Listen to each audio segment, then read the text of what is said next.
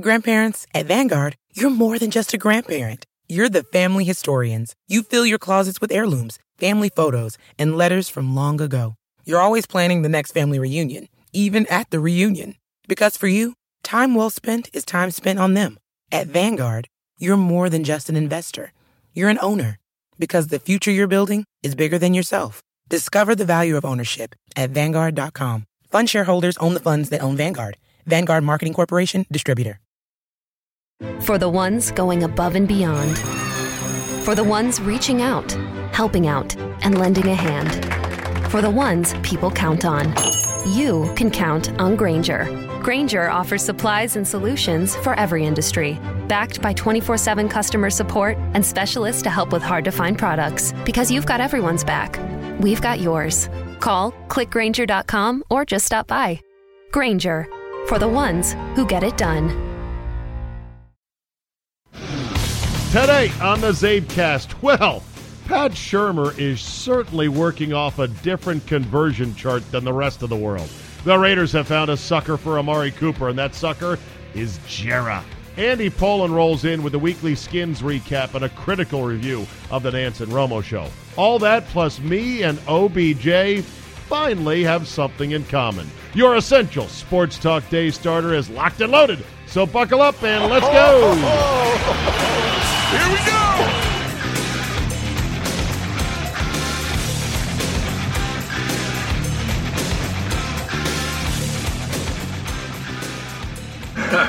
Maybe I'm just not up with the times, but, but who listens to podcasts? Oh, come on now. Tuesday, October 23rd, 2018. Thank you for downloading, and thank you for everybody who has been tweeting me pictures of their beloved ale coins that are finally reaching their destinations. Boy, oh boy, what an adventure that has been.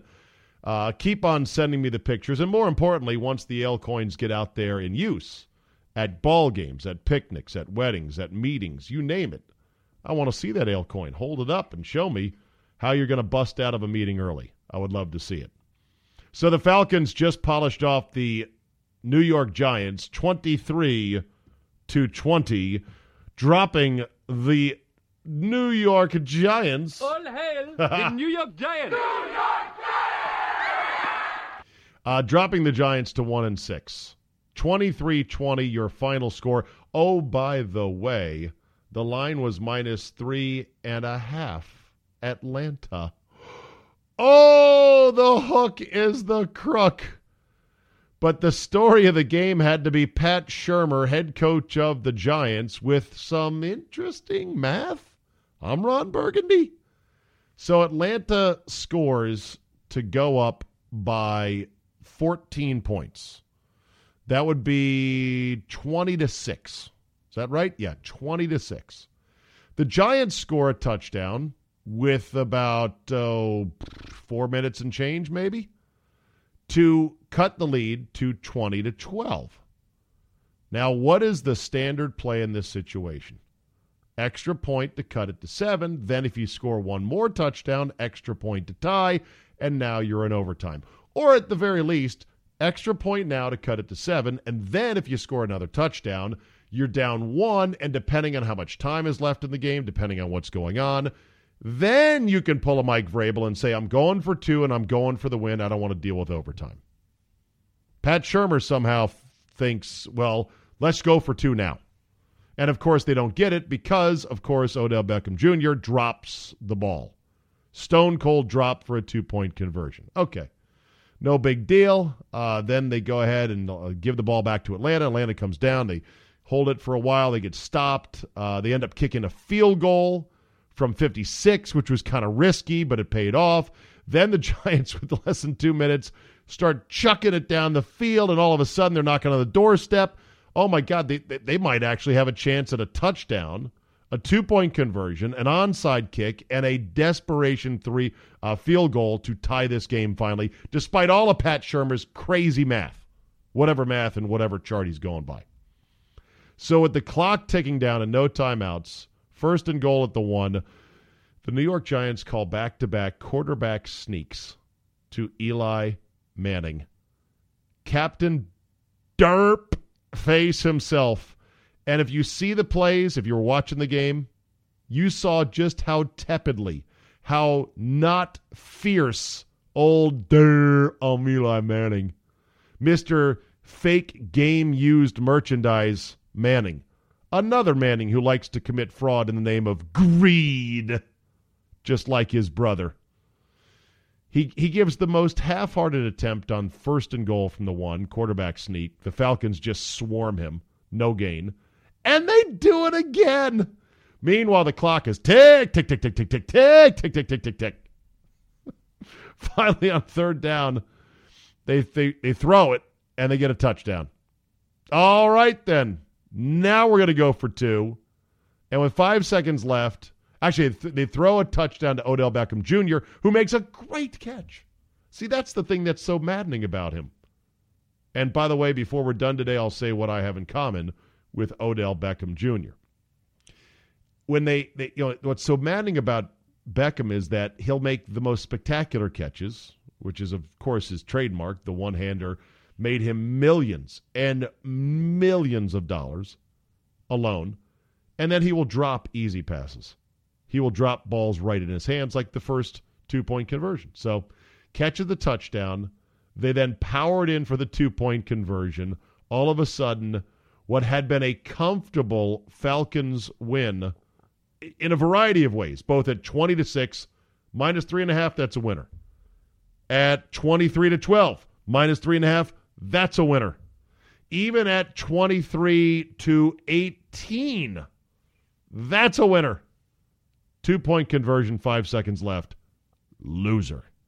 That's why, Anthony, you should never gamble. Unless, of course, you had the other side, which is what I'm sure a lot of people did. Now, there's a game you don't deserve, but as they say, deserve ain't got nothing to do with it. The man is a gambler. He got over his head in debt. He owed me money and he refused to pay. He avoided me. That's why you should never gamble, Anthony. the game ends. Old Tess, the game show host, says goodnight to Whit, Boog, and Lisa, and then tosses in game show fashion to Scott Van Pelt. And Van Pelt's first words as he comes on camera was, Well, that was interesting. Love it. I love it. I love it. I love it. And I love the fact the Giants are one and six, just like they were last year, one and six. And now the headlines and the tabloid writers and the talk show hosts and Mike Francesa are going to go off on Pat Shurmur's wacky math and Pat Shurmur's idiotic conversion chart. Okay, whatever. The Giants will be shopping for a quarterback this spring. You can mark it down. Even though Eli racked up a lot of yards in this game, 399 on 27 of 38. No interceptions, a QB rating or a passer rating of 113.8. Pretty good. Sterling Shepard, bomb day, 5 for 167. Beckham, 8 for 143. What's not to like? Well, Barkley didn't run it for very much, 14 for 43. Matt Ryan, 31 to 39, and Julio Jones, big game, 9 for a buck 4, but again, no touchdowns for the pause button. And they were wearing their throwbacks, so he wasn't in the pause button. It was the all black throwbacks, which, eh. I think if you're going to go all, if you're going to go throwbacks, throw it back to the red helmets. But you can't now because of the stupid one helmet rule in the NFL. Raiders have traded for Amari Cooper of the Oakland Raiders. They sent a single first round pick to Oakland. Word is the Eagles were interested. They were knock knock offering a second round pick. The Raiders held out and they found a bigger sucker in the form of Jerry Jones and the Cowboys. Not a good trade, if you ask me. Disastrous trade? No, I guess not. But Cooper has not produced this year, and he didn't produce last year, and you got to wonder were the first two years a fluke. One way to spin it, and this is the way Ian Rapoport spun it, was as follows quote, One way to look at the Cowboys sending a first rounder for Cooper, they got a 24 year old two time Pro Bowler making 700 grand this year and do 13.9 million next year. It's a lot of money. Then he'll be a free agent. Then you've got to pay him. He's just six months older than Falcons' first round pick Calvin Ridley, It's like a draft pick, but they know what they got. I guess. It's like a draft pick, but what if you say you know what you got? I don't think you know what you got in Amari Cooper. I think you're going to find out what you got once he's suited up for you and trying to catch passes from Dak Prescott. We'll see then. That was the argument that Joe Gibbs made in his second time around with the Redskins. And I remember Andy and Pollin and I would sit around and listen to Gibbs and his arguments about this. They loved free agents because Gibbs would say, you know, they can play at this level. And in a certain way, I understand his logic. But what Joe Gibbs didn't understand was that once a guy gets paid, his motivation level for a lot of guys, too straight downhill because they know they're not getting another contract in the NFL. Guys get two contracts if they're lucky in the NFL. The exceptional guys will get three, but it's really hard. So, anyway, um, if it's anything like the previous wide receiver trades the Cowboys have made, then it's going to be a disaster. Just not as big of a disaster. Walking back in time, let's go to 2008. The Cowboys gave up a first and third round pick to get Roy Williams from the Detroit Lions. Roy Williams was a tall, athletic looking guy out of the University of Texas, prolific college receiver, and was off to a good start with the Lions.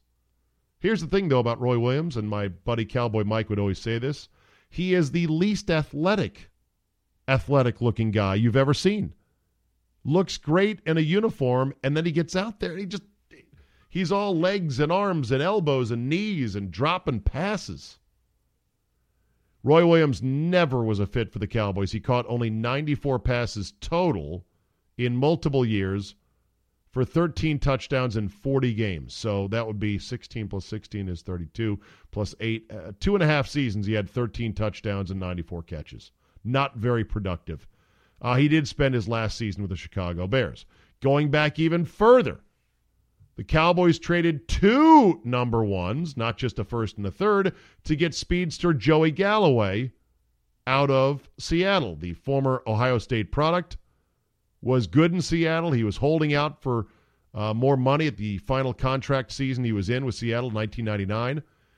But when Galloway got to Dallas, he was limited to just one game in his first year because of a torn ACL and never reached a thousand yards receiving in the three subsequent years with the boys. Disastrous trade. Two number ones for Joey Galloway didn't work out. So good luck on Amari Cooper. If you think you know what you got, I don't I would disagree. You don't know. I don't know. As Jim Mora Jr. would say, or Jim Mora Sr., you think you know, but you don't know, and you'll never know. The only difference is we will know. I can't say we'll never know. We'll find out. We'll find out if he is any good this year for the Dallas Cowboys. All right, let me start with an email today. This one from Mitch Davison. He writes to say, Zabe, how can you do a Monday podcast and not mention the Purdue Ohio State game? I know you can't speak to every game, but the biggest college game of the weekend demands a segment, especially since this game had it all. Huge upset, Urban Meyer sulking, high scoring, incredible plays by superstar Rondale Moore, Tom Rinaldi piece unfolding in real time, national championship implications, and most importantly, the first Twitter picture of the ale coin in practice. Instead, I get a 10 minute segment on bourbon bottle shopping techniques born from a weak Twitter pillow fight. Come on, man. Signed Mitch Davison. You're right, Mitch. That was an oversight by me. And I didn't have enough time to get it in. What do you mean, no time? Your podcast can be as long as you make it. Listen, I had other stuff to talk about. I'm not going to go for an hour and a half on Mondays. I mean, I'm going to give you about an hour. Fact, I mean, ain't nobody got time for that either. You know, a lot of podcasts stacking up. There's a lot of, you know, other shows people listen to. I'm not naive. I know you people listen to other stuff. Yeah, it was a hell of a game. It was amazing. I did watch it with kind of one eyeball, though, and very little sound because of the fact I was locked in on the Brewers game seven against the LA Dodgers. And I was even locked on to the baseball game as it was a inevitable death march to the gas chamber for the Brewers. But yes, I kept an eye on the game, and I was loving seeing Ohio State get their face kicked in. Because who doesn't love seeing Urban Meyer humiliated? Now, you may think that I'm an Urban Meyer apologist from my stance on the whole ruckus at the end of the summer, right before the season began, regarding the assistant coach. I'm just a fan of due process, logic, and I'm anti, you know, I'm anti witch hunts, is what I am. But I love seeing Urban Meyer humiliated, like everyone else. I mean, fuck him. Liar. Everybody gets moist eyes as well at any kid who has cancer and is a big fan of a team. And especially when that team wins after the kid predicts the win and he summons the strength to be there on the sideline. It's incredible. Ohio State gives up way too many big plays. That was kind of a known thing going into this game. And they are one dimensional as hell. 76, only 76 of their 548 yards came on the ground against Purdue. Granted, they're trailing most of the game, but my God, Dwayne Haskins, 49 for 70. For 70 for 470 yards. Meanwhile, for Purdue, quarterback David Blau, Blough, 25 of 43, 378, and yes, the aforementioned Rondale Moore, 12 catches, a buck 70. It was like Iowa 55 24 part 2 from last year when Ohio State got debacled on the road. Uh, love love what Coach Brohm did. He was aggressive, stayed aggressive the whole time, and somehow Ohio State was not ready for this. Which one falls on Urban Meyer. He's being paid seven million dollars to poke these kids, prod these kids, make these kids uncomfortable to the point where they're ready for this game.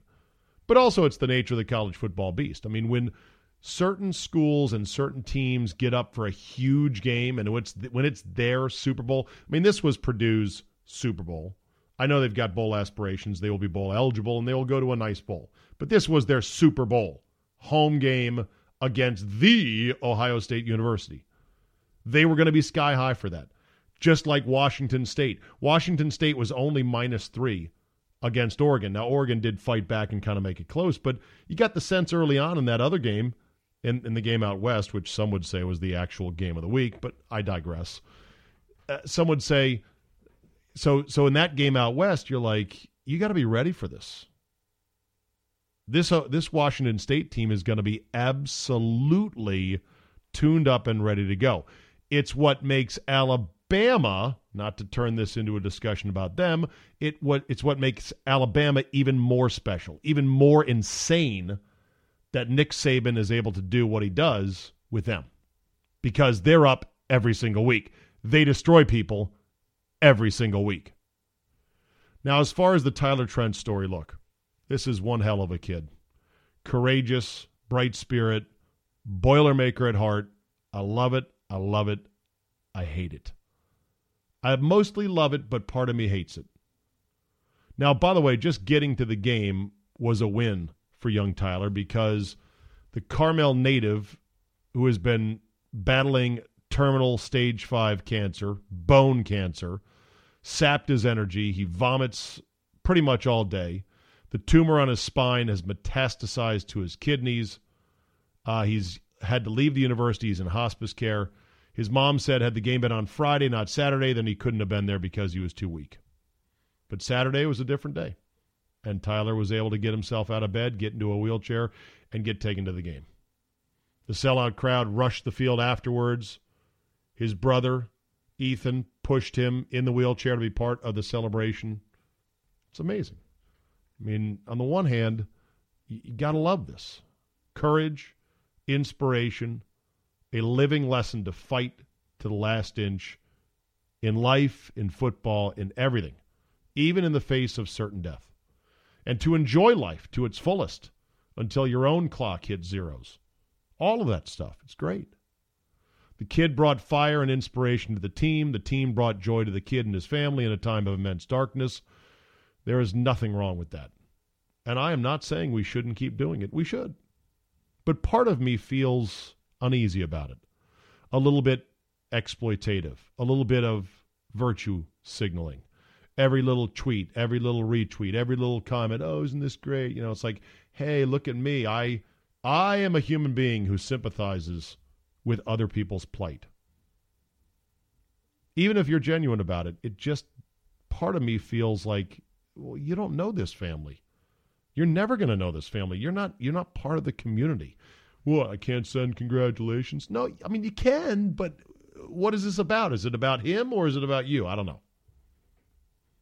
And we know damn well that pretty much no one's going to go back and do a feature on the Trent family in one year or in two years or in 10 years. They're not going to sit down and ask, so how's it going? Uh, how about them Boilermakers? Yeah, yeah, I know you lost Trent five years ago. It's very sad. I mean, the kind of grief that visits families who lose children way too young is the kind of grief that is the stuff of nightmares, and it never goes away. And I feel sometimes trite as a sports fan getting whipped up into these stories because, you know, there's a million of these stories out there to be had. I joke about Tom Rinaldi, who's outstanding, and his trinkly piano pieces pretty much get all of us with the man. Is it is it dusty in here? He's done a million of them, and I'm sure there's a bunch more coming. And I'm sure he comes away from them feeling like, look, we did something good for this particular person and their family. We did all we could as members of the media. And I think Tom Rinaldi feels like he treads respectfully through someone else's nightmare. But I just wonder how do we choose which one of these stories are worthy? How do we measure fandom? I mean, if there's a 25 year old guy, let's say he's 25, he's not a teenager, he's not preteen, but he's 25 years old He's got a brain tumor the size of Texas. He works at a warehouse. He's about 100 pounds overweight. He's kind of burly, kind of rough around the edges. He's got a Purdue tattoo on his right arm. He's a fan of the team. He's just not a huge fan. Didn't go to the school, but lives in the area. He's been to a couple of games. Then what? Is he too old to do a feature on? Like, yeah, well, you've lived a good life. You're 25. Sorry. Does he look the part? Does he look innocent enough? Like you go, oh. Or if you see this guy, you're like, oh, that sucks. A dock worker's got cancer. He's a Purdue fan, though. That's a tough break. I don't know. And then do you have to prove that you're as hardcore as you need to be as a fan? How how does that work? I guess the answer is the producers at ESPN, they know what stories are worthy or what they deem worthy when they see them.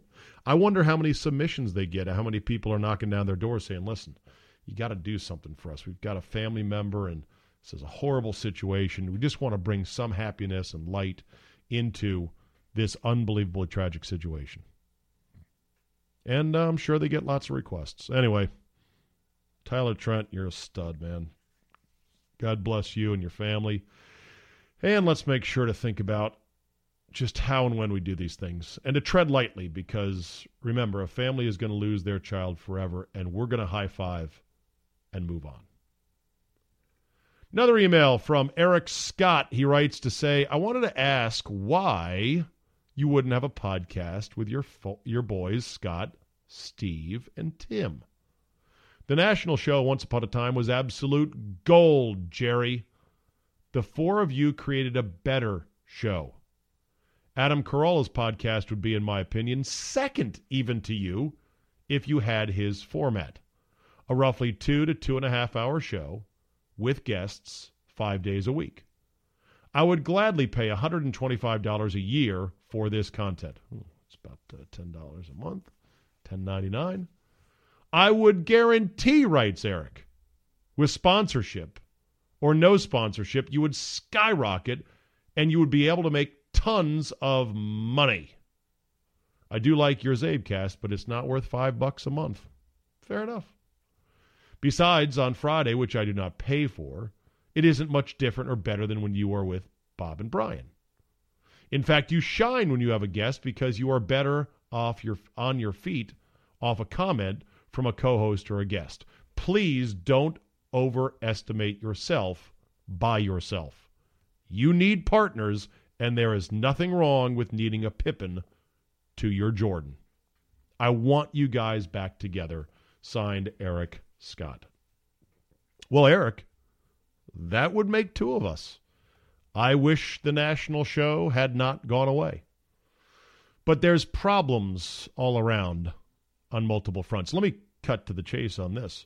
I don't overestimate myself. I do understand that I like to do what I would call an ensemble show and a conversational show, in which I am the lead of said ensemble slash conversational show. Not a broadcast show where I'm here broadcasting to you and there's other voices on the broadcast. That would be like Mike and Mike. I didn't consider Mike and Mike a conversational show because I felt they were both sitting shoulder to shoulder facing the audience and blurting things out, you know, in the same direction as each other. They they would nominally address each other and get into it with each other, sort of, but it was mostly a front facing show. The shows that I like to do and I think are the best are sort of Dan Patrick, eh, although more on that in a second. Dan's show is good with the Danettes, who are talented and funny, and Dan's given them a lot of room to sort of get their own thing going, which I respect. And then Dan Le Batard, whose show I think is very funny and similar. I think Le Batard's show is more uh, it's more of a free for all. It's it's guns firing in all directions, everyone challenging everyone. It's more of a Royal Rumble, which I love. I think it's great. I think Dan's show, as someone t- described it to me once, was more like a a kindergarten teacher calling on the class. Kindergarten's kind of mean. It's like a teacher calling on the class, where there's Dan sitting at the head of the class, and there are the Danettes. Uh, yes, Seton. Uh, yes, uh, McLovin, and on and on. I love the show that we did with me, Scott, Solly, and Tim. But I think you overestimate how many people would pay $10 a month for it. Even if we could get that, and even if we could ramp up the revenues, there's a problem with what are these guys doing on their own? I mean, they all have their own passions, desires, careers that they are pursuing. So who knows how long they're going to be part of this reformed show. The other part is geography, which is difficult because we all live uh, uh, very far away. So getting together for the quality studio setup that I would demand, that I think you would want for $11 a month, would be challenging. It'd be very hard to do it. And we'd try to do it probably in batches so we wouldn't have to do it every single day. And it would be tough. And then you start chopping up the money and you start going, okay, well, we're bringing in this much. All right. What's my cut as the, the lead voice on the show? What's everyone else's cut? Uh, is there health insurance with this job? Uh, what about taxes? What about other benefits? You know, I, I would love it if it was as easy to turn on a wildly profitable show that is self sustaining unto itself, distributable via the internet. I just don't know if we're there. And there's a lot of people asking for a couple of bucks. I mean, I'm sitting there with everyone else panhandling with my cardboard sign. Please pay five dollars for the Zabecast, and I've got my my hat out, and I've got my harmonica, and I got my little uh, bucket with my drumsticks, and I'm playing my tunes, and I'm looking sad eyes up at you out there on the internet. Five dollars, please. And don't get me wrong, I love doing it. It's going well. You might have noticed I didn't start I didn't start any there's there's still have there still has not been any advertising on the Zabecast. There may be some in the near future. And I didn't set up a premium subscription to bring in some revenue until nine months after I began. I did that for a reason. I wanted to prove to myself I could do it for a long enough period of time that it was a sustainable business. It was a, a sustainable project. Maybe not business is right the word, but a, a sustainable thing. A, could I do it every day, five days a week, and not give myself the day off going, well, you know, no one's paying for this and it doesn't matter. So, uh, no, no Zabecast today. And secondly, would I enjoy doing it? And the answer is yes, and hell yes. I, I really enjoy doing it. And I do enjoy being by myself, at least, for a little bit every day. This is why I bring in my circle of friends Andy, Jayco, Charge, uh, uh, uh, blanking on this, Drew Olson, and others. Now, at some point, they're going to go, hey, uh, See, got a few subscribers there. Uh, where's some money for me? And then he got into got to get into that uncomfortable discussion. But anyway, that's the bottom line. Love those guys. We are, by the way, doing a similar version of the national show, just with more local flavor on the team 980 every day. So tune in 4 to 7 p.m. here in Washington, D.C.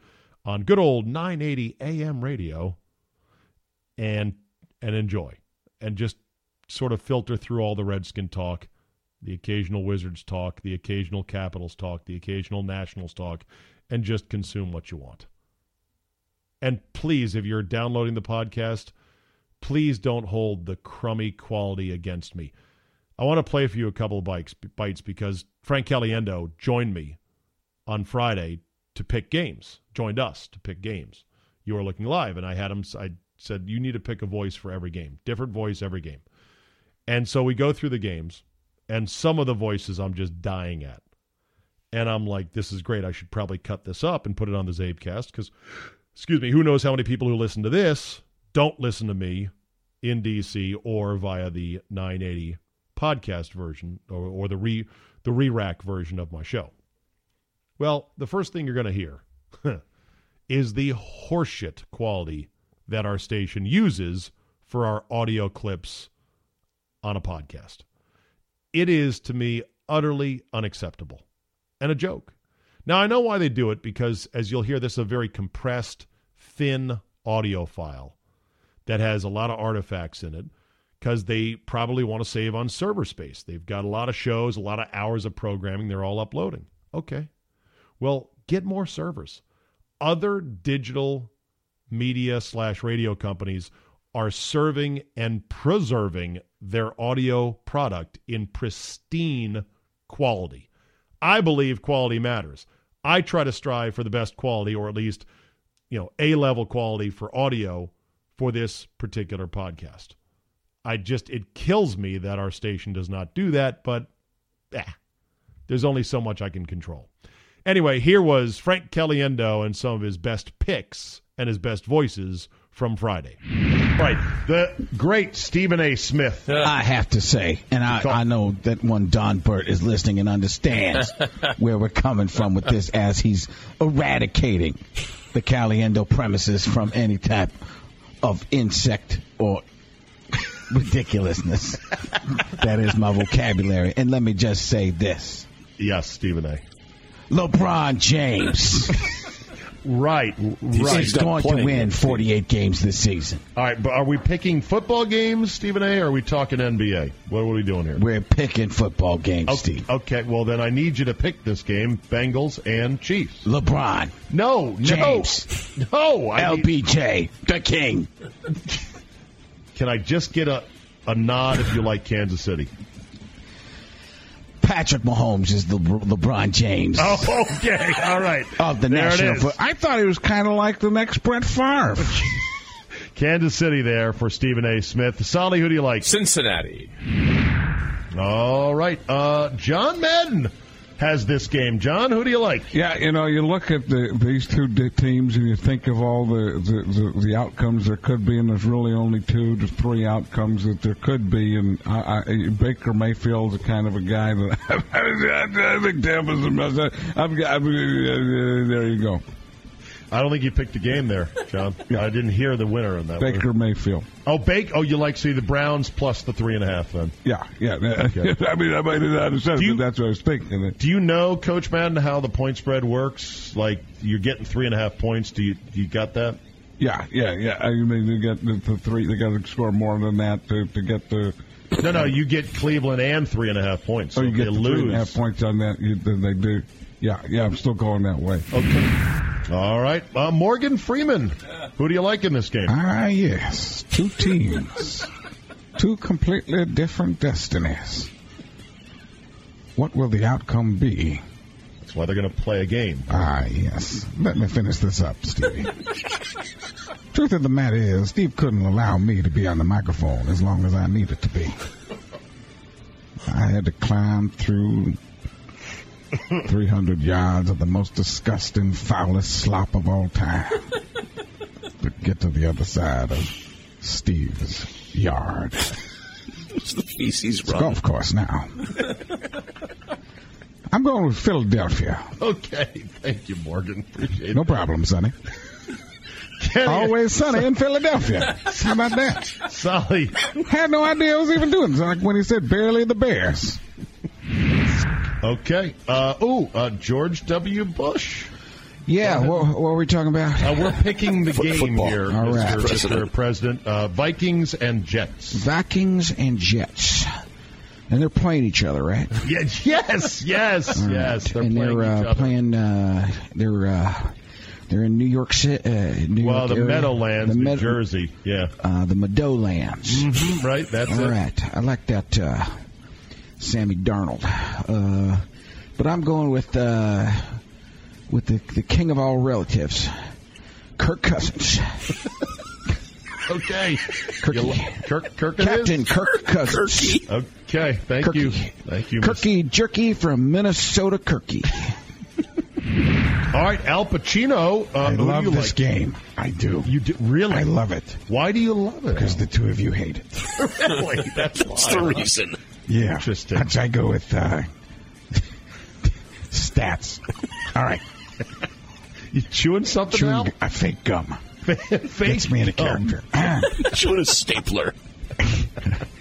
I'm going with uh, Houston. Houston. Period. Period. That's Okay. it. That's it. Very You guys go through a lot of different things that you believe and reasons. I just know Houston. Period. President Donald J. Trump. I believe you have some property down there in Miami. Care to pick the game? A for us? tremendous amount. This is going to be a simple game. I, I'm looking at it right now, and I've done a lot of research, and a lot of a lot of people are saying Detroit, and a lot of people are correct. And those people, I'm going with those people because they're my people. Okay, Detroit. It, it is then. I mean Miami. Wait a minute, Mr. President. Which Wait, one is it? It's whoever I want it to be. I'm the president, and you're not. Okay. I'm going Detroit. All right, Detroit. he's- okay, It's De- going to be tremendous. Okay. I'm going to make Detroit great again. Solly. All right, It's John weird. Gruden. Who do you like in this game? Tell you what, man, I would, I would not trade Khalil Mack again. You man. just did trade. Oh, you wouldn't trade him again. No, no, I wouldn't do it if I were Chicago Bears, man. I'd keep playing that guy. Damn. I uh this is kind of like a Pete Rose kind of thing. Should I not be betting on this stuff right now, man? Well, it is a bye week for you, Coach. All right, so that makes it legal. Uh, I'm going with Mitchell Trubisky and the Chicago Bears to take down Tom Brady and Bill Belichick, man. okay, that'd be a hell of an upset. They're only two and a half point. Adam Sandler would like to pick this game. Hey, uh, I think that was a crazy idea right there. Uh, I'm going to go uh, more on the logical side of uh, my friend uh, Steve Czaban and go with the Chargers. It's gonna be okay, Big Ben. He's gonna strike five, and then it's gonna change everything. You know, as I hear that, it's sort of like the characters we do on our show, and they're not impressions; they're characters. And when a character tickles a funny bone as a listener, you just you want it all the time. You want more of it. It doesn't even matter if the character is no longer relevant or if the impression is strayed so far from what it was meant to be. If it's funny, you just love it. Like the George W. Bush one that Frank did. I mean, I'm dying. It was so good. It's like uh, Opie and Anthony when they were together. I believe Anthony had a fake Don Imus impression, and it was unbelievable. Now you have to even know who Don Imus is. Many people don't, and you had to have heard his shtick and what he does to get it. But to hear Anthony Cumia do an evil Don Imus in like perfect, I mean, it was like a perfect impression. I would sit there, I would stop my car when that impression came on. I was like, oh, do more of it, do more of it, keep going, do the whole show in that voice. Anyway, thanks for Frankie for coming by. Hope you had a good show on Saturday night at Charlestown Casino. I didn't get to go see it. I was home watching the baseball game, but I did take him to dinner on Friday night, so I got enough of his show live at the dinner table. All right, enough jib jab. Let's say hey to Andy Pollin, a man who just turned 60 but is convinced the best days of his life and career are still ahead. Hello, Andrew. Well, from your lips to God's ears, yeah. I hope that does happen. That'd be nice. How about how about did you see your boy Hubie Brown signed a three-year extension with ESPN at age eighty-five? I think it's great, and he's still great. And uh, Jack Ramsay, who did what Hubie does now, I think he worked to 89. So uh, there may be another contract for Hubie. Now I got to have your Hubie. This is like of all the characters you do, this is like I'm not sure you do any other characters besides a fake Hubie Brown. So Hubie, Uh, Hubie, how was it getting a new deal at age 85 to call basketball games? Well, because I like to talk about playing in the painted area, that that's big. And look, you got two guys be major players and doing things into their 80s. That says a lot for the octogenarians, and I'll just keep on going until they tell me to get out. I love uh, I love the look. The mid it was like the mid sentence reset by Hubie where he'll say look. Yeah. You know, he'll kind of like stop and pivot. He'll plant his foot and go, "Look." yeah. He'll say, he'll say, you know, I had Bannister, I had Jones, and I had Smith, and they had Bird, Parrish, and McHale, and I had to laugh. By the way, isn't it isn't it odd that a league that prides itself on being so young and so hip still employs fucking dinosaurs like that to call games? Well, Why? he's, because he's still good. And is there is there another? know, but aren't there other guys that could be good? Aren't we living in an age where good doesn't matter and these networks just go with who's hip and who looks good? Well, would you have Stephen A. Smith do it? I guess you could. Of course I would do it. I'm too busy. I'm doing six things right now, Andy. You know that. Yeah. Well, and also look, the, the radio audience is probably a little bit older, listening to radio play by play. So you know, why not have an older guy do it? Yeah. Well, anyway, let's get to the headline story, which is the Redskins win. The Redskins win. They're now four and two, game and a half clear in the early stages of this race for the NFC East. There's problems up and down the division, and it feels good, but an uneasiness, I think you would agree, Andy, looms over this team that is, by my calculation, 83% Adrian Peterson, 16% the defensive line, and then 1% fairy dust. I'd give more credit to the defensive line, and I'll tell you something else. I'd give more credit to the defense overall. Okay. And I think, you know, if you look at historically where teams have done well, it's where they've stayed healthy. And you look back at the 91 Redskins, they lost one starter if, to a season ending injury. That was Ed Simmons. And Joe Jacoby just moved from left guard to right tackle, and they put Raleigh McKenzie in at guard, and everything was fine. And I think yesterday they had one major injury, Quinton Dunbar, and he was missed as Greg Stroman got killed on a on a stop and go. But other than that, that defense has stayed healthy. And that's key. If that defense, remember last year when Jonathan Allen went out, their run stopping ability really dropped off. Now they've got a healthy Allen, and this guy Payne looks like a hmm. great draft pick. He looks like a tremendous draft pick. Absolutely. I, I think if that defense stays healthy, they can win games like that. Now, Alex Smith, he's not quite as was advertised. Yes, he doesn't turn the ball over. And when you win the turnover battle, as they have the last two weeks, remember the Panthers turned it over three times, Dallas turned it over twice yesterday, you're generally going to win, especially if your defense is good. And the defense has been good through most of the season, except, I guess, for the New Orleans game. So I think if the defense stays healthy, they can win those kind of ugly games like they won yesterday. Now, you can't have Alex Smith doing a brain fart at the end of the game. I mean, if, if Kirk Cousins had done that last year, the Kirk haters would say, and that's why you can't give him a long term contract. But here's a guy who's been in the league 15 years. He's got to understand situation. Go down, make Dallas burn that last time out. He wasn't in a, he was three yards short of that first down. What is diving for the first down? He, he's got to understand where he is, and he's got to get down on the field and make Dallas burn the timeout. Right now, Alex Smith stinks. You are being very generous. games. You are being Yeah. generous in saying he's not quite what we thought he would be. He stinks right now. His numbers are so far off of last year. Last year he com- he was you know like he led the league in passer rating at 104.7. He's down to 91.9 right now and that's where he has lived for all but one other year of his career. That's Yeah, who. well, he doesn't like, have the burners that he had in, in Kansas City. Though. True, Remember true. that? I you know? understand that, but here's the thing, and and there will be the argument of he doesn't have the weapons. Weapons schmeppens. If Kirk Cousins, Andy, had one hopped the ball in front of Jeremy Sprinkle, who's wide open by five steps, with Tony Romo screaming in the broadcast, Yeah. w- our phones wouldn't stop ringing for a week. You know that, know. right? People Yeah, would lose their mind. Kirk sucks. Oh my God! I can't believe he doesn't yeah. want to sign a long term deal. Yeah, and what's what's the advertisement on Smith? Accurate. Well, he wasn't accurate yesterday, No, he really hasn't been accurate Been the last accurate three all, weeks. all, all, all the time. Uh, the going out of bounds thing, luckily, did not hurt us, or did not. Yeah, it didn't didn't really affect the outcome of the game because the Cowboys botched their end of game situation, even worse than Jay botched his end of game situation, and then we got a little sprinkle of luck with a terrible call. You'd agree with that, right?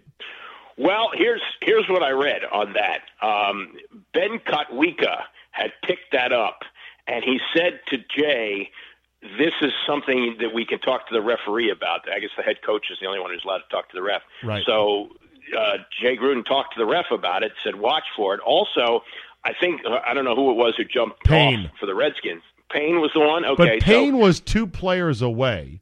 None of the other Redskins moved, and had they not moved, they would not have thrown a flag. Exactly. So did did Payne have the presence of mind to do that? Was he told to look for that? Boy, you know, oh could this have been you know a really good move by Kotwica to get his team ready for that? I don't know. E- either way, like I just retweeted tonight a clip of what a real snap infraction looks like. The Mm-hmm. snapper does a pump fake on the snap, like, oh, wait a minute, we're not ready. And the entire defense jumps off sides because it looks like a snap. That's what that looks like. The Cowboys got hosed. But then again, we've been hosed before. Look, they got a bad call, but bottom line is Joe Theismann called a timeout in 1979, right, Andy? And they didn't give it to us. So screw them. Yeah, but it, I mean to think that a call in a Cowboy Redskin game goes the Redskins' way, even in D.C. That's pretty amazing. Well, thank God it did. So either way, I mean, I'm glad we don't have Dak Prescott either because I don't think he's very good. Like imagine, No. imagine if Kirk had fumbled at the goal line while seeing an on-rushing blitzer like Kerrigan come right at his face for ten yards. Like he saw Kerrigan come right at him. It was third and 14. He's at his own two in a three point game and doesn't have the brains to throw it away. And then fumbles. Yeah, that that that's interesting. But but how did he emerge as such a star his rookie year? It was I think it was. of- I of- think it was RG three like. Yeah, but but RG three was a gimmicky offense. So This was Dak. Really was not. Dak ran a lot his rookie year, and they didn't quite know how to handle him. You still had a Yeah. very viable Dez Bryant. Witten was still very effective, and Zeke was a rookie. Yeah. And Yeah, their O line, their yeah. O line was airtight. I mean, their O line was one of the best O lines the league has seen in the last ten years. It all came together for one year, but he's turning back into a pumpkin. Okay, some other thoughts about the game. I wanted to call you during the game and go off on the CBS broadcast, which I thought was a D minus at best. I thought I agree. I thought Nance was putting too many quarters in the Tony Romo jukebox about, oh, what happened back when when you did this? Oh, what happened back when when you did that? They're showing highlights of Romo against the Redskins in games that, unless I'm mistaken, Andy, didn't matter. Like they weren't Well- historically significant, and they're doing this in the middle of the game. I'm like, the game is happening right in front of you. Well, the, the most significant game I think that Romo played against the Redskins was the game in 2012, where it was basically the division title at the end of the year, and Romo crapped the bed. He was intercepted three times. Rob Jackson intercepted Yes. him in the last minute to seal the game, and so yes, when his time came at FedEx Field, he didn't always shine, especially in the biggest games. So there was that. I also felt like, for all the carping I've heard over the years about Troy Aikman, Romo was a homer times 10 Oh. compared to Aikman. I mean, he was heartbroken when they got that call and and then diagnosing a concussion on an on a, on a hit that, that I mean, where, where does where does he come up with that? Yeah. Um, no, I, I, I thought he did a terrible job. I agree. I, I now that I've listened to a Romo game critically, and this is the first Romo called Redskin game. You know how you Yeah. always listen to the announcers on your game far more intently, and you're agitated about every play, good or bad, so you're very keyed up. I had always Right. thought Romo's good. I like Romo. He's, he's folksy. He's, he's not too serious. He calls the plays. Blah blah blah. Listening to him on Sunday, I'm like, God, I think he is overhyped big time because he was not sharp and Nance was not sharp. And I don't know why Nance doesn't realize this is not a golf outing up on the dais over rubber chicken saying, "Hey, tell me about the time that dot dot dot." Am I wrong?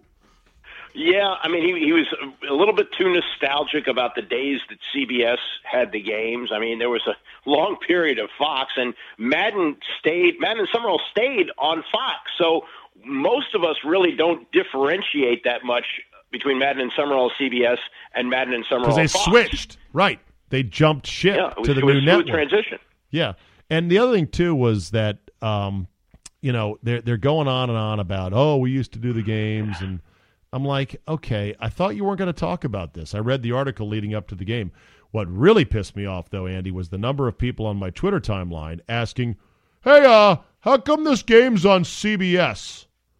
Two things, Andy. One, if you're aware that the games used to be on Fox and this is now odd, you should also be aware of the current rules regarding quote unquote cross flexing, right? Yeah. Oh, yeah, so yeah. They- so you're mildly aware. That's number one, but you don't. You're not really aware of what's going on. That's the first thing that annoys me. The second thing that annoys me is that you don't. You treat me and my Twitter timeline like I'm Google. If you Googled why are the Redskins and Cowboys on CBS, you'd get the answer. I'm not yelling, am I? I'm yelling.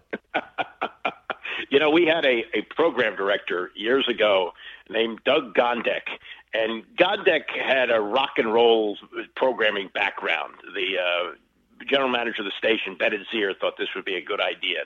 So we had a meeting with Channel 5 right at the time they took over, Fox took over the NFL rights from CBS. And we're sitting in a meeting with one of their program people, and this guy, Doug Gondek, says to him, you know, we found in radio, sometimes it's hard for people to find your product. What? Like a Redskin fan is going to go, oh, I checked Channel 9, the Redskin game wasn't on. I guess it's not on. Yes, it's not on. Yeah, I guess I'm going to go clean the garage now since the Redskins Yeah. are not on. Uh, I wanted to watch, but, oh, Channel 5 has the games? I didn't know that. Oh, I would have watched.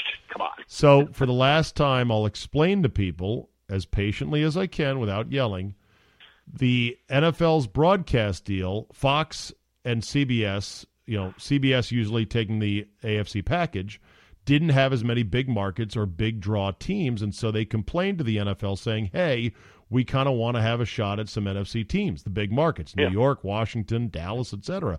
And instead of totally ripping up the conference affiliation, they said, we'll give you a couple games every year. And we cross flex them across networks. That's why CBS finally did a Redskin Cowboy game again for the first time since 1993. And frankly, they did a shitty job.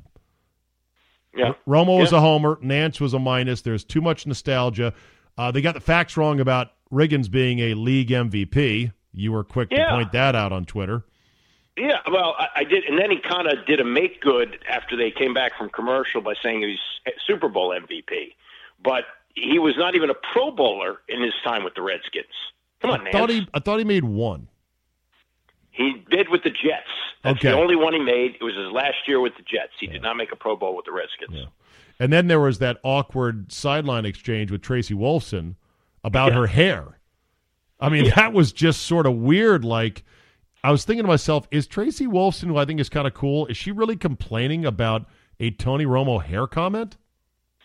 I have no idea. Uh, you know, who knows what what sets off in this day and age? You know, How in did the you- Me Too era. How did you like the reporting on the sideline of the Cowboys' sightseeing plans for Monday? That Yeah, annoyed I- me I- as well. I'm like, I don't give a shit what they're doing, where they're going. Not during the game. Hey, Tracy, tell me how much money the Cowboys bribed the neurologist to clear Dak Prescott of a concussion. That's what I want to hear. Well, you know, what happens is they're trying to draw in the fan that isn't necessarily a diehard fan, so you try to give them a little bit of color. How about the halftime, not to change the subject dramatically, Go ahead. but the halftime on Monday Night Football where they say, oh, it's commercial free, and they show you some stupid music video. Who wants to see that? A music video with product placement in it because when they had I understand. Yeah. That's Yeah, that's what pays for it. Like Lil Wayne did a music video while dancing on the hood of a Hyundai. Uh, it just is Oh, all such nonsense. I swear to God, Andy, someday we will come up with an algorithm that can recreate Howard Cosell perfectly and will create the old halftime highlights Howard used to do, but with new modern highlights. And it'll be the greatest thing ever. We will literally resurrect Howard from the grave. Would you like yeah, that? we could do. Yeah, we could do that. Uh, yeah, if you, you could probably synthesize enough of his voice to make it happen, right? Oh, I think we're getting close if we're not already there.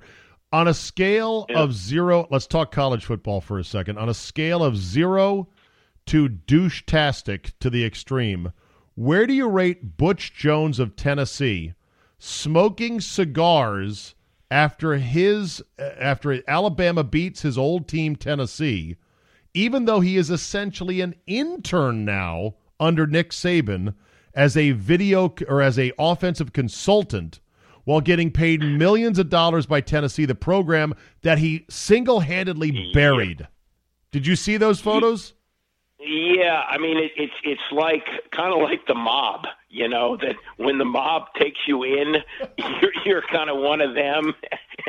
and uh, Alabama is so dominant, it's ridiculous. And they're on that 3:30 game every Saturday, right? I mean, it's it's an odd Saturday when they're not in that spot. It's almost like the Alabama show, 3:30 Saturday afternoon, CBS and so they, we, we've seen other guys, you know, who have had. Uh, who's who's the guy now in at uh, Central Florida? Um, who was uh, re- Well, Scott Frost left. I don't know Yeah. who's their new guy, but the new guy's undefeated, by the way. yeah, no, they, they the coach. Um, why am I blanking on his name? The, the coach who's who uh, who was at Tennessee and was with the Raiders. Phil you know, Fulmer? uh, oh, Lane no, no, Kiffin. no. Lane Kiffin, Lane but he's not. yeah. He's not at Central Florida. He's down Yeah. at uh, uh, Florida International, I believe. Right. So Lane, Lane Kiffin joins Alabama, right, for a while, and then he's not with Alabama anymore. You know, and so that's that's kind of what Alabama does. If if they beat the crap out of you, and then they take you in as one of their coffee boys. You know. Yeah. Florida Atlantic, by the way, not Florida International for Lane Kiffin. And yes, Yeah. I mean Butch Butch Jones was one of the worst coaches ever. Anyway, Butch Jones sucks. And for him to smoke cigars all cocky, like, yeah, look what I did. Bro, you're an intern under Nick Saban. You should not be bragging about this. In fact, he shouldn't have even traveled, Andy, because he's only a consultant. Yet there he was in the locker room smoking cigars with college kids. Fuck you. Yeah. He should be my fuck that guy for the week. yeah. I'll, I'll buy that. Why all right, not? Yeah. all right. Real quick, uh, Dwight Howard and the Wiz. Good start for him. Hasn't played in the first three games. Nice. Guy's a pain in the ass, has a pain in the ass, and doesn't play. Uh, Ian Mahinmi, I don't know if it was the first game or the second game, he was on the floor for 12 minutes and he had one rebound. One rebound. If, if One more if than you. down- yeah, if he sat down on the middle of the floor in the center circle, a rebound would have come to him eventually. He's terrible, and this team is a, is a, a disaster waiting to happen. Also, they have guys who who just disappear. I mean, Otto Porter, he, he- he's he's takes seven shots for a game. Buckhantz in the first game says Otto Porter's been on the floor for 11 minutes. He's taken one shot. He- You can't have Otto Porter taking one shot. That's what Otto Porter's supposed to do. He's supposed to shoot the ball. Shoot the ball. Get the ball from, grab the ball from John Wall's hands. Shoot the ball. That's why they pay a max contract. Porter did. Porter didn't even take a three in the first game of the year. In a league, Crazy. in a league in which guys are taking 33s a night, he took zero threes, which is pretty amazing. And you mentioned Mahinmi. I looked up his fouls per 48 minutes rate. You know what it is? Nine. Yeah. So if you were to play a full game, he, he'd foul out one and a half times.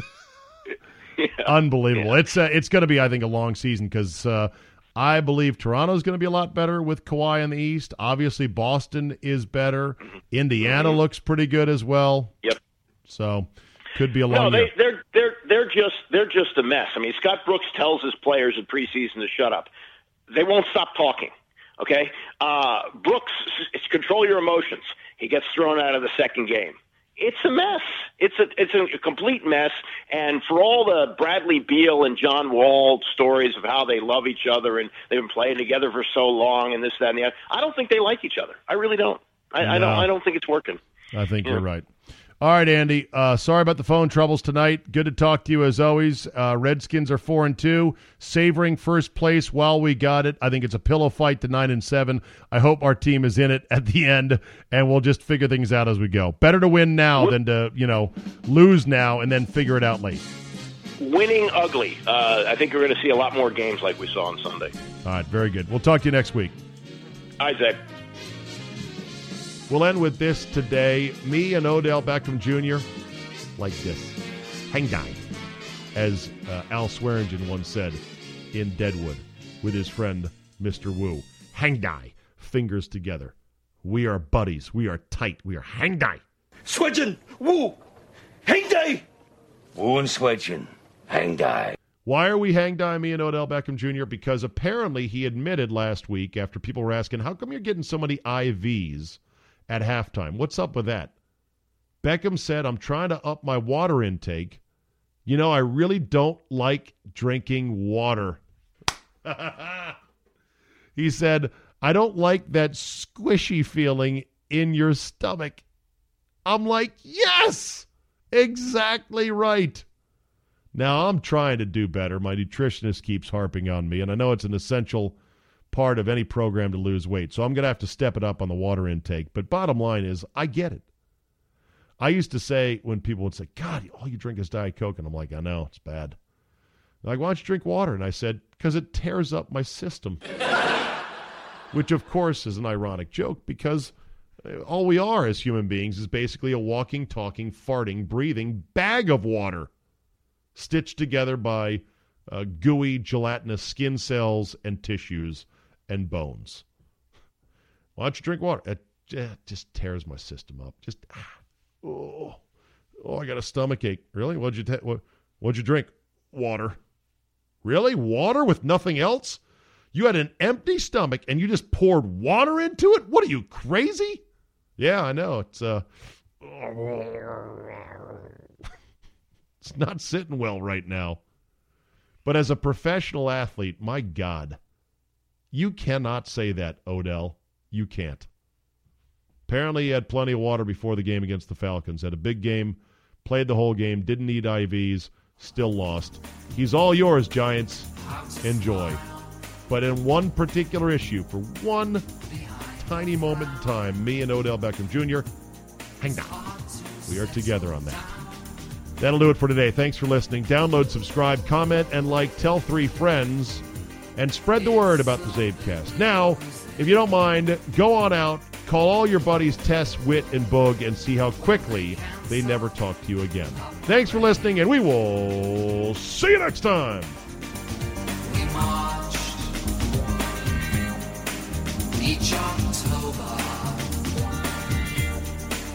Now they say we were never even must be very brave.